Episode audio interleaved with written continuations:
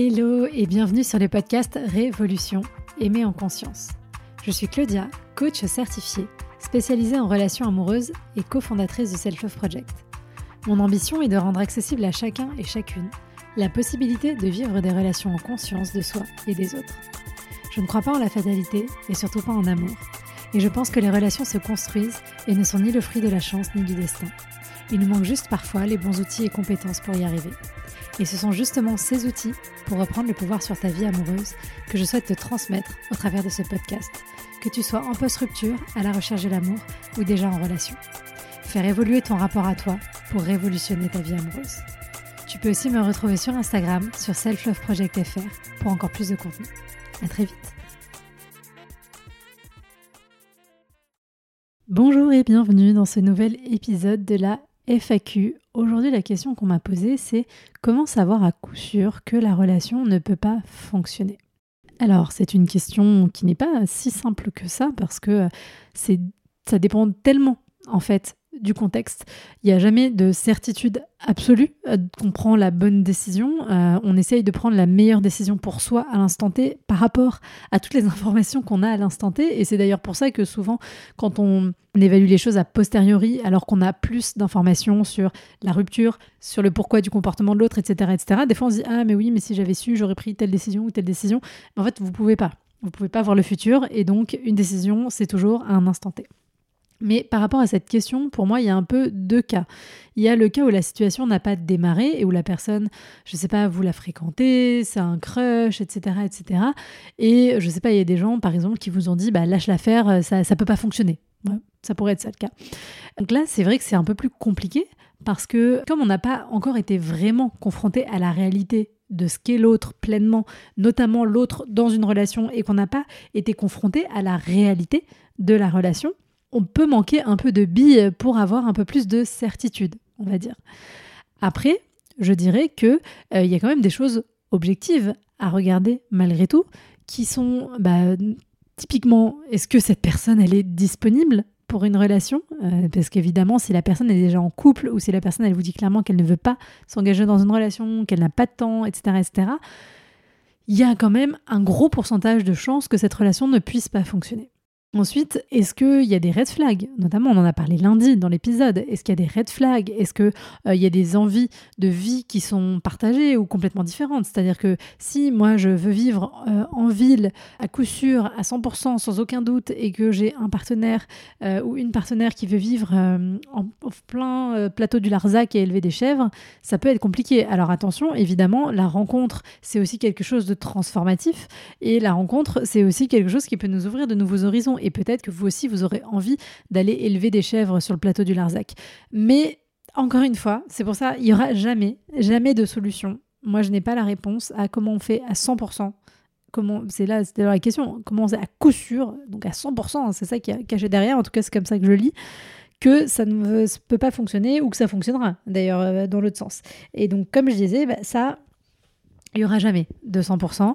C'est une prise de risque dans un sens ou dans l'autre. Donc c'est une prise de risque d'y aller avec certaines informations. C'est une prise de risque de ne pas y aller euh, avec certaines informations. Et ça, c'est à vous d'essayer de voir où est la jauge en essayant d'être le plus objectif possible quand on est dans une relation qui est en cours. Là, c'est encore autre chose. C'est un autre cas pratique parce que là, on, connaît l'autre, on est dans une certaine intimité, on a vu sa réalité normalement. Enfin, si la relation euh, a plus de six mois, un an, bon voilà, les choses commencent à se mettre en place. Et donc, potentiellement, dans ce contexte-là, la relation peut commencer à capoter un peu. On a des problèmes de communication, on s'engueule, on n'est plus sur la même longueur d'onde, on se déconnecte, etc., etc. Donc, si c'est dans ce cas-là que vous vous posez la question, le, point de départ, c'est déjà de faire un état des lieux. Donc, comment ça se passe? Qu'est-ce qui fait que ça se passe pas bien potentiellement? Qu'est-ce qui fait que je me pose cette question? Qu'est-ce qui fait que je me dis non, mais en fait cette relation, elle peut pas fonctionner? Qu'est-ce qui est à l'origine de cette question-là? Ensuite, la question d'après à vous poser, c'est est-ce qu'on en a discuté ensemble? Est-ce qu'on en a discuté ensemble? Est-ce que j'ai dit à mon ou à ma partenaire que je ne me sentais plus bien dans cet espace relationnel parce que il a fait des choses qui ne me conviennent pas, parce qu'elle a dit des choses qui ne me conviennent pas, parce que je n'arrive plus à faire ce que moi j'ai envie de faire J'en sais rien. Il peut y avoir mille raisons différentes. Il faut aller à la racine. Il faut aller à la racine et il faut en parler ensemble parce que vous ne réglerez pas vos problèmes tout seul, toute seule dans votre coin. Ce n'est pas possible. Vraiment, il y a un, gros gros sujet là-dessus, d'autant plus que souvent, malheureusement, mais parce que si c'est l'exemple peut-être que vous avez eu dans vos relations euh, entre vos parents, euh, dans vos relations familiales, on a un peu tendance à voir l'autre comme un ennemi.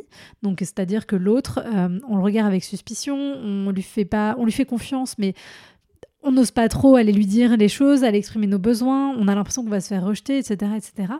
Et hum, ça, c'est un vrai sujet parce qu'une relation adulte consciente, on doit pouvoir se tourner l'un vers l'autre parce qu'il n'y a que comme ça que ça peut fonctionner.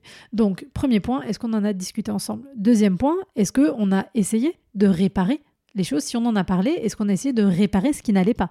Parce que sans euh, processus de réparation, c'est quand même un petit peu dommage de lâcher l'affaire, sauf évidemment, cas particulier d'ascendant psychologique, de violence, etc., etc., où là, il n'y a même pas de question à se poser. Oui, mais peut-être qu'il va changer. Non, on s'en va. Voilà, donc il n'y a pas de hum, négociation. Mais hormis ces, ces situations-là d'emprise, etc., et de violence, il peut toujours y avoir des choses à réparer. Alors après, ça dépend quelle était la base Est-ce que la base était saine mais que ça s'est détérioré? Est-ce que déjà la base n'était pas saine et donc il faut reprendre tout depuis le début? Depuis combien de temps? Euh, c'est comme ça. Et donc, du coup, depuis combien de temps potentiellement on se fatigue dans ce truc-là? Parce que ça, ça peut être un vrai sujet. Voilà, il y a plein de trucs à aller creuser et plein de questions à se poser là-dessus, mais n'allez pas jeter à la poubelle votre relation parce que ça va mal si vous n'avez même pas essayé de réparer, sachant qu'évidemment, évidemment, il faut être deux pour ça.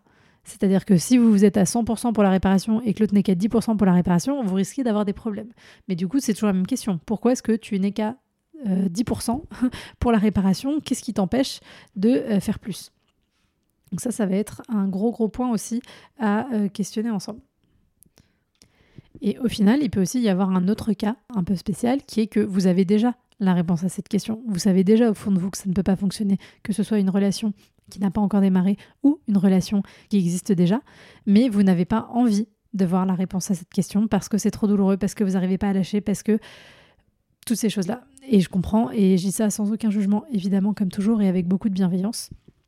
Mais c'est juste, on essaye de vivre tous ensemble au pays de la réalité et de plus vivre au pays du déni, ou en tout cas de savoir que quand on sera prêt à quitter le pays du déni, eh bien, il y a un autre espace qui existe vers lequel on peut avancer. Voilà, j'espère que ça répond à cette question, euh, encore une fois, qui était très vague et typiquement, si on me l'a posée en coaching, si quelqu'un venait avec cette problématique en coaching, il y aurait beaucoup de questions que moi je renverrais pour essayer de comprendre creuser la situation euh, pour clarifier. Mais avec quelque chose aussi large, voilà les axes de questionnement que je peux vous proposer. Comme toujours, merci d'avoir partagé ce moment avec moi. Les relations sont un voyage en constante évolution et je suis honorée de faire partie du vôtre. Prenez soin de vous et à bientôt dans un prochain épisode.